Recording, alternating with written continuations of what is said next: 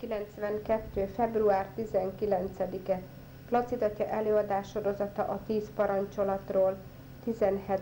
rész. Tanítasz minket gyermekeidet. Kérünk, add meg nekünk, hogy szent lelked által megismerjük, ami igaz, megszeressük, ami helyes, és örvendjünk szüntelen az ő vigasztalásán. Krisztus, ami Urunk által. Amen. Az Atya, a Fiú és a Szentlélek nevében. Amen. Dicsértessék a Jézus Krisztus. Mindörökké.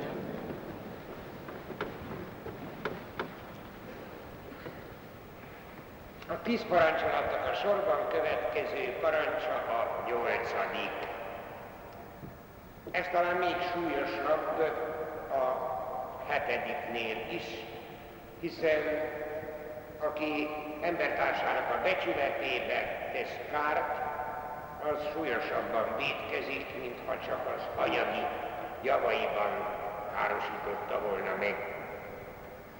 Ez a parancs is eléggé erősen különbözik a Sinai Szövetség kötésnél elhangzott szövegtől, manapság másképp mondjuk, már Jézus értelmezése alapján. Mózes az isteni parancsot így közvetítette Izrael népének. Ne tégy hamis tanúságot vele barátod ellen. Mi pedig így mondjuk, ne hazudj, mások becsületében kárt ne tégy. Különbség van a kettő között, kétségtelen, de az Ószövetségi szöveg az teljesen érthető abból a történeti tényből, hogy abban az időben még nem voltak rendőri nyomozó hatóságok, és nem vált külön a törvényhozó és a végrehajtó hatalom. Tehát bármilyen konfliktusban kizárólag a hivatalos döntő bírák, vagy pedig egyszemélyes döntő bíró hozott ítéletet, mégpedig kizárólag a tanú vallomások alapján. Pontosabban két egybehangzó tanúságtétel alapján. Egy ugyanis nem volt elég, de kettőnél több nem volt szükséges. Így aztán az az eset állt elő a gyakorlatban, hogy két hamis tanú vallomásával szemben a napnál világosabb igazság is tehetetlen volt. Ezért kellett akkor elsősorban a hamis tanúság tételt lehető legszigorúbban megtiltani. Hát bonyolította aztán később a helyzetet az, hogy a proféták mindenképpen szerették volna a megmentő tanúságtételt valamiképpen kivenni a nyolcadik parancs hatája alól. Tényleges, hogy a Zsoltáros is nem egyszer csak azzal a lehetőséggel rendelkezik, hogy átkot szór a hamis vádlóira, és Istentől kéri az igazságszolgáltatást számára, maga számára. Kétségtelen, hogy a Ószövetségi Szent Iratokban is találunk olyan helyeket, amelyek figyelmeztetnek arra, hogy senki sem hazudjon, ne vezesse félre embertársát, Mózes könyvében is lehet olvasni ilyesmit, mert hát a hazugságból nem származik semmi. Jó, ilyen magyarázat volt, de a nyolcadik parancs ilyen megszövegezése, hát bármennyire is ez volt a lényeges, kétségtelen, hogy hiányos volt, hiányokat tartalmazott, amik hát bizonytalanságokat és zavarokat okoztak az igazság, az igaz lelkiség és az emberek közötti kölcsönös bizalom érdekében a világosságot ezen a téren Jézus határozott szavakat hozta meg, amikor kijelentette, hogy a beszédedben az igen legyen igen, a nem pedig legyen nem. Ami ezen kívül van, az minden a gonosztól való. Ezek Jézus szavai, És egyenesen úgy bélyegzi meg a hazugságot, hogy fölfedi a démoni vonását. A sátán ugyanis, ezt is Jézus mondta, természeténél fogva hazug, ő a hazugság. Így aztán egészen természetes, hogy Pálapostól és az Efezusiaknak ezt írja, Szakítsatok minden hazudozással, beszéljen mindenki, őszintén fele barátjával, hiszen egymásnak a tagjai vagyunk. Hát itt persze a Krisztusi közösséget érti. Ezért fejezi ki átfogóbban és pontosabban a nyolcadik parancsot a mai szöveg, ami két részből áll. Ne hazudj, mások becsületébe kár neki. A beszéd ugyanis emberi mi voltunk, szellemi valóságunk bizonyítéka. Emberi méltóságunkkal együtt jár, hogy beszélni tudunk, hogy gondolatainkat, érzéseinket, elhatározásainkat közölni tudjuk másokkal. Minden szavunk annyira egyéni, hogy szinte bemutatkozásnak számít. Saját belső világunkat tárhatjuk föl mások előtt. Szavainknak ereje van, hatalma van, nem egyszer. Ezért a hamis tanúskodás tevő nem csak mások becsületébe gázol, hanem saját becsületét is elveszíti. Megbontja a társas emberi lét alapjait, amely az egymás szavában való hiten és bizalmon alapszik. Ha megfigyeljük a Szentírás, hogy ha valakit meg akar dicsérni, azt mondja, hogy az igaz ember. Hát József a nevelőapad igaz ember volt. Jézus maga mondta Natanaelről, hogy ő egy igaz izraelita. Ez a legnagyobb dicséret, hogy igaz ember volt. A nyolcadik parancsolat az igazság erényének a közvetlen, következetes gyakorlását parancsolja, és tilt mindenféle hamisságot.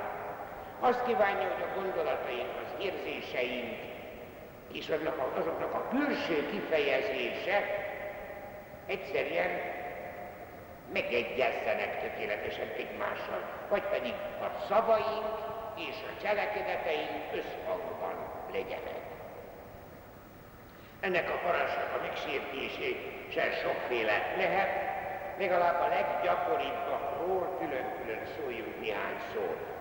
Így szó lesz a hazugságról, a titok megszegéséről, az előítéletről, a sértésről, a megszólásról és a rágalmazásról.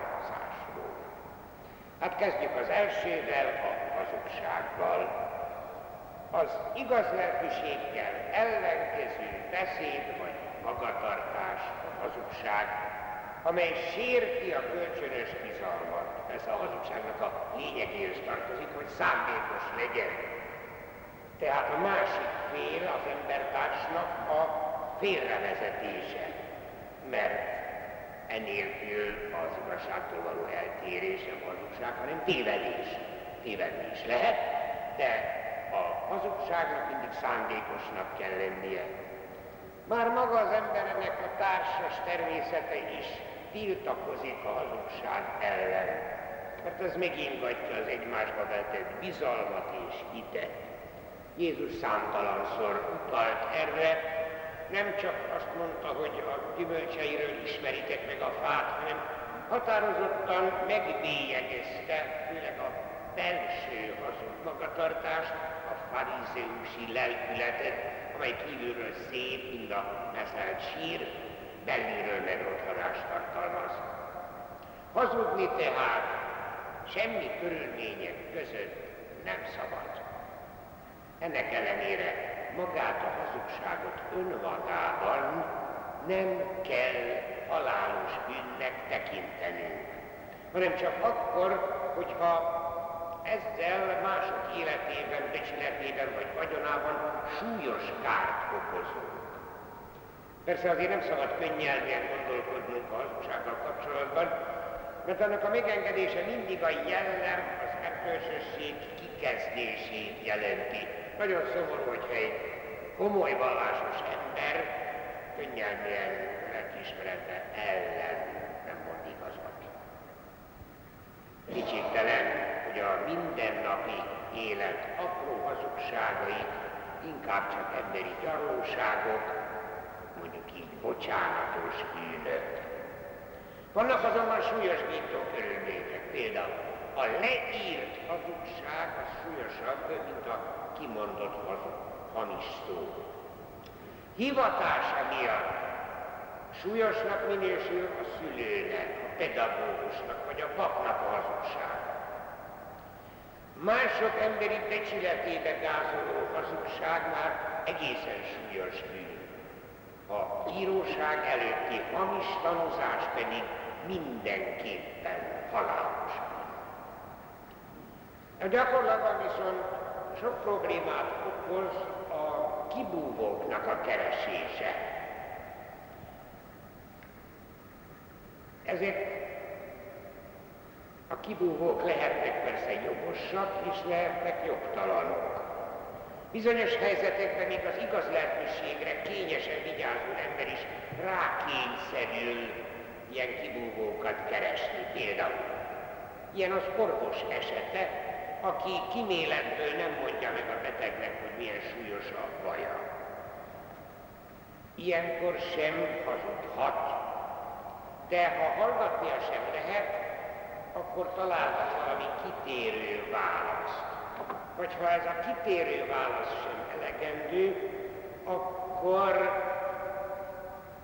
valamiképpen félrevezető szavakat is mondhat.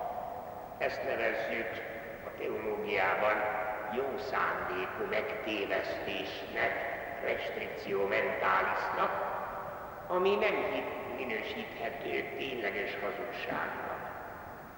Hát ilyen például a jogtalanul kérdezősködőknek, amikor egyszerűen kitérő választ ad az ember.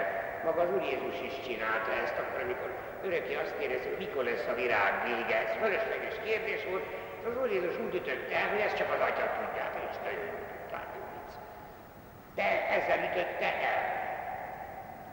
Aztán ilyesféle, amikor valami hát fogadás alól udvarias kitérést akar valaki, hogy nincs itthon. Hát még az illető számára nincs itthon. Vagy egy kölcsönkérőnek adott válasz, hogy nincs pénzem. Tudni még pontosan arra a kölcsönadásra nincs pénzem. Vagy ilyesmi az, ha nincs más megoldás, egy szigorú titok után érdeklődőnek azt mondhatom, hogy nem tudom. Tudnélik, számára közölhető módon nem tudom azt a szigorú titkot. De azért szabadjon azt mondani, hogy legyünk óvatosak az ilyen palástolt válaszokkal is, még az udvariassági hazudozásokkal is, mert vagy rá fűzzük hozzá a kicsinyítésekkel, még a nagyításokkal, mert az is lehet hazugság, amikor valami tulajdonképpen hát lényegesen nagyobb, és ezt kicsinyítem, vagy lényegesen kisebb, aztán nagyítva. Nem kell külön magyarázni, hogy a halászok vagy a vadászok, hogy tudják magyarázni, itt lőtek, vagy itt fogtak. Ez is hazugság. Nem jó ezeket megszokni. Minden ilyen szokás ellen persze a legkeserűbb orvosság, de biztos a ható orvosság, hogyha ugyanazok előtt bevallom, hogy nem voltam igazat. Ez a legegyszerűbb megoldás, és akkor valóban el tudja az ember érni még ebben a most, mondjam egészen őszintén, ebben a gyökeréig hazug világban. Mert borzalmas hazug világot teremtett ez az elmúlt 40 esztendő. Még ebben a hazug világban is tudunk az Úr Jézus szava szerint úgy is elkerül, hogy a beszédünkben az igen, igen legyen, a nem pedig nem, a, ami a megbízható jellemnek, egyik legnagyobb kincse. Különben a közmondás az azért nagyon beválik az sánta kutyáról, ugye? Szóval az hazugság azért eléggé veszedelmes dolog, mert nagyon belekeveredhetik az ember. Én magam is egyszer egy udvarias hazugságra de nagyon rávizettem. Mikor hazajöttem a fogságból, akkor első időben oda-haza vacsoráztam, és a unokabátyámnak az anyósa volt, hát heten voltunk akkor a családban, szépen ki volt osztva a munka, ő volt a konyhában, ő főzött. Megsukták nekem, hogy mm, kényes arra, hogy nagyon jól tud főzni, hát ez ne legyen probléma. Én a legegyszerűbb rántott levest is egekig magasztaltam, és minden rendben volt.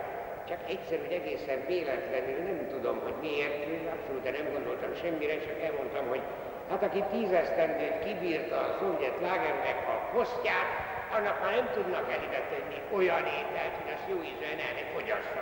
Erre a néni azt mondta, hogy na akkor már tudom, hogy miért dicsértek mindig a főztem. Hát, hát leéttem tökéletesen. Bár hát nem volt más, ez mind udvariassági hazugság. Na, a hazugsággal kapcsolatban még említsük meg azt a ténylegesen szigorú szabályt, hogy mindig igazat kell mondani.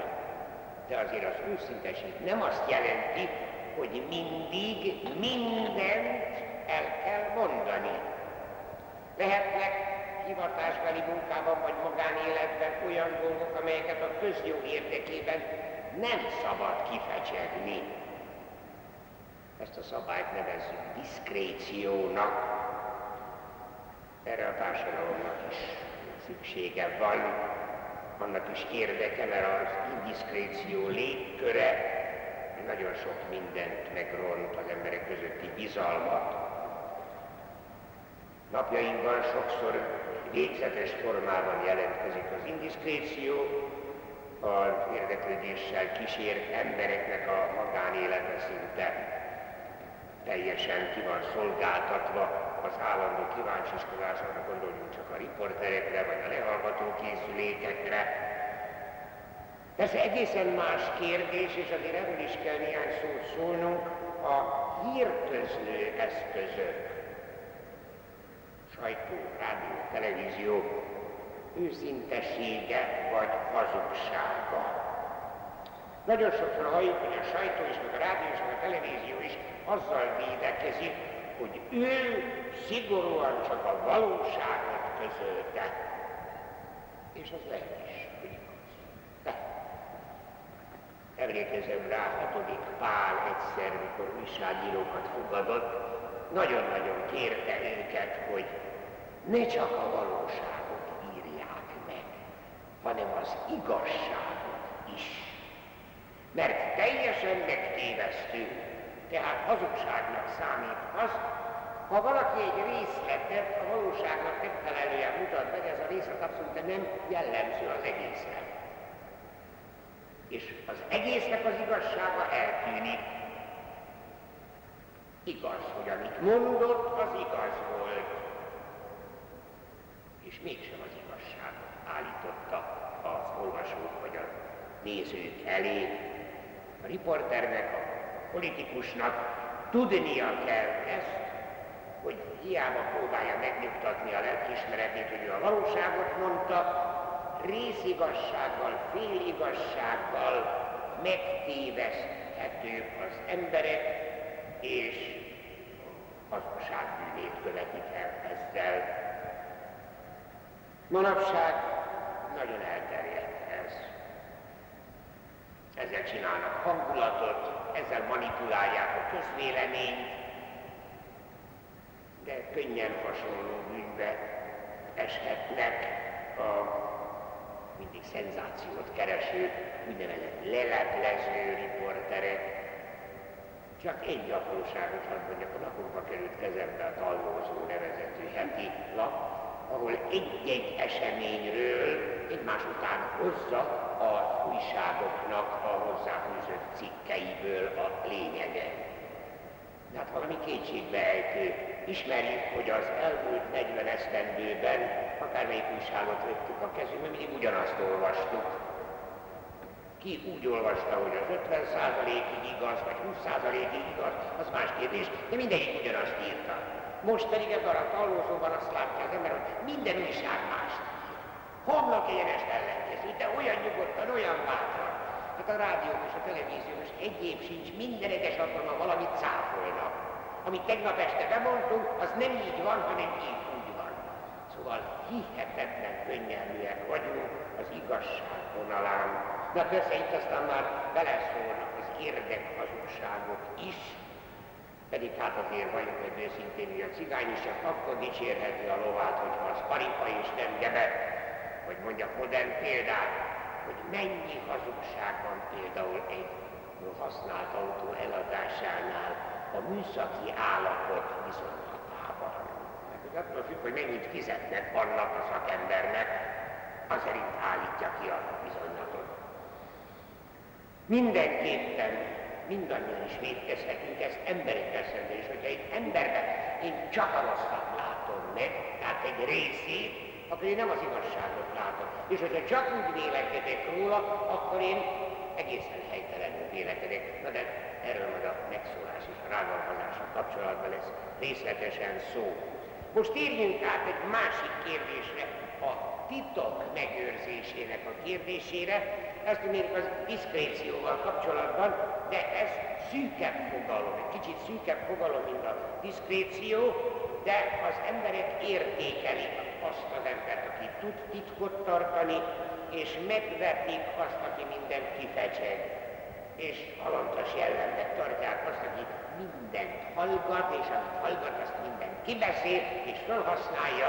Szóval itt azért nagy védkezési lehetőség van. Titok az, ami a nyilvánosság előtt rejtve tartott dolognak az ismeretét jelenti. Vannak dolgok, ami természet szerint, szerint rejtettek. Általában az embernek a belső testi-lelki bajai, amelyekről elvárja, hogy titokban maradjanak, vagy, vagy valaki véletlenül, vagy esetleg jogtalanul tudomására jutott, hogy az is megőrizze ezt a titkot, ezek természetes titkok. Vannak olyan dolgok, olyan ismert dolgok, titokká válhatnak, hogyha valaki azt titokban akarja tartani, és megígérteti velem, hogy titokba tartom. Ezek ígéreten alapuló. Aztán vannak természetesen megbízásból vállalt titkok, amikor valaki olyan hivatalban van, aminek hát ilyen nem egyszerűen közölhető adatok állnak rendelkezésére, ezek a hivatali titkok. Általában tilos más titkai után kutatni. Általában tilos a titkot nyilvánosságra hozni. Általában tilos mások vagy magunk javára felhasználni a titkot. Természetük szerint titokzatos dolgok föl nem fedése általában